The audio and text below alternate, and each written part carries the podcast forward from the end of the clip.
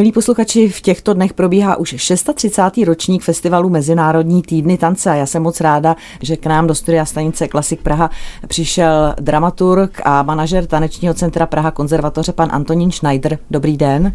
Dobrý den. Protože vaše instituce je tím hlavním pořadatelem, je to tak?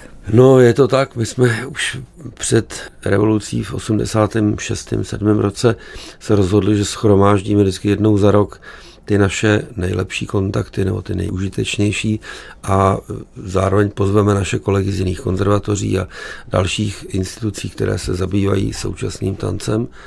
No a vznikl z toho festival, který se různě proměňoval.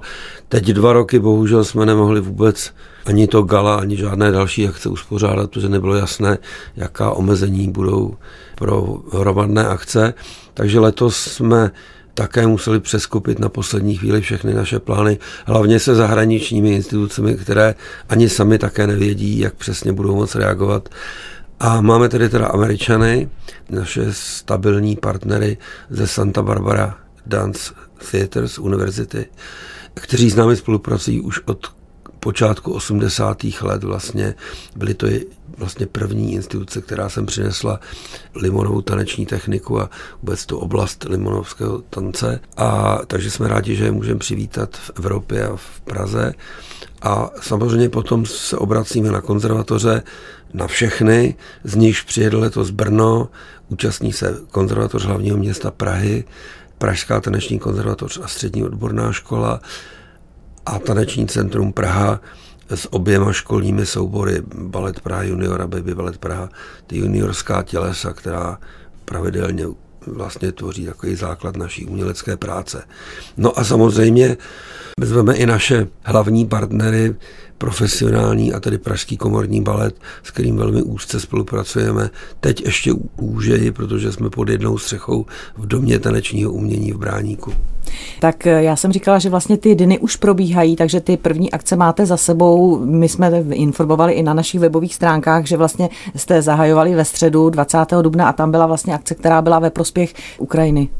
No, to bylo představení, které jsme se rozhodli věnovat ukrajinským dětem, protože i my máme už 16 studentů z ukrajinských konzervatoří a i z jiných zdrojů, vím od vnuček a tak dále, že prostě ty ukrajinské děti se začlenují, snaží se nějak se vyrovnat se všemi těmi úkoly, které čekají v českých školách a v českém prostředí, tak nás napadlo, že tomu trošku pomůžeme i v divadelním prostředí.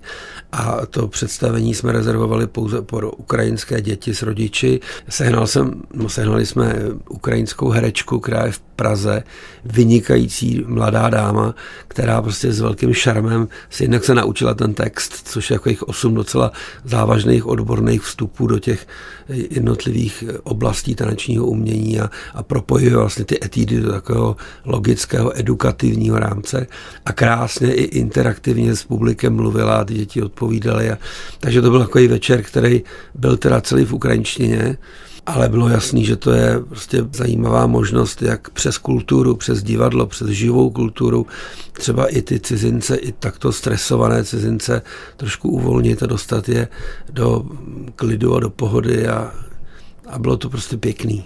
Tak to bylo určitě moc přínosná akce, protože, jak říkáte, ty děti potřebují také se trošku zrelaxovat a přijít do toho v vozovkách normálního prostředí. Ale my především teď chceme, protože to je akce, kterou máte před sebou, kterou tedy Mezinárodní týdny tance mají před sebou a která bude jedním z těch velkých vrcholů, chceme pozvat na neděli 24. dubna do divadla na Vinohradech, protože tam tedy proběhne to velké gala. Ano, my bychom chtěli vždycky při tom gala se snažíme prezentovat takové umělce, taková tělesa, která opravdu dokáží udělat velké nebo středně velké taneční divadlo.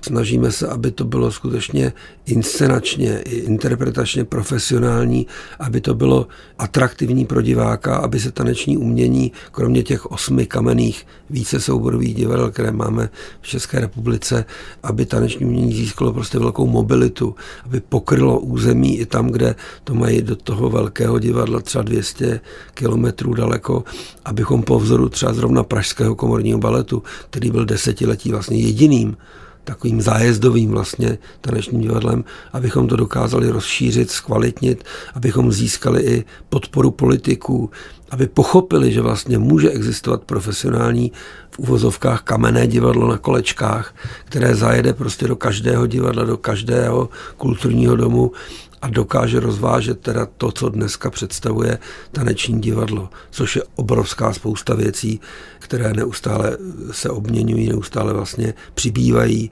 a máme desítky děl, která český divák nikdy neviděl a nemohl vidět a je to škoda. Takže tam vystoupí většina těch hostů, které jste tady vlastně jmenoval, těch zahraničních i těch českých. Ano, v tom, to, co jsem jmenoval, je vlastně seznam účinkujících toho nedělního gala představení. Budou to samozřejmě krátké ukázky, většinou třeba fragmenty z jednoaktových baletů a tak dále, ale jsme rádi, že se můžou takhle potkat na jednom jevišti konzervatoristé i s profesionály.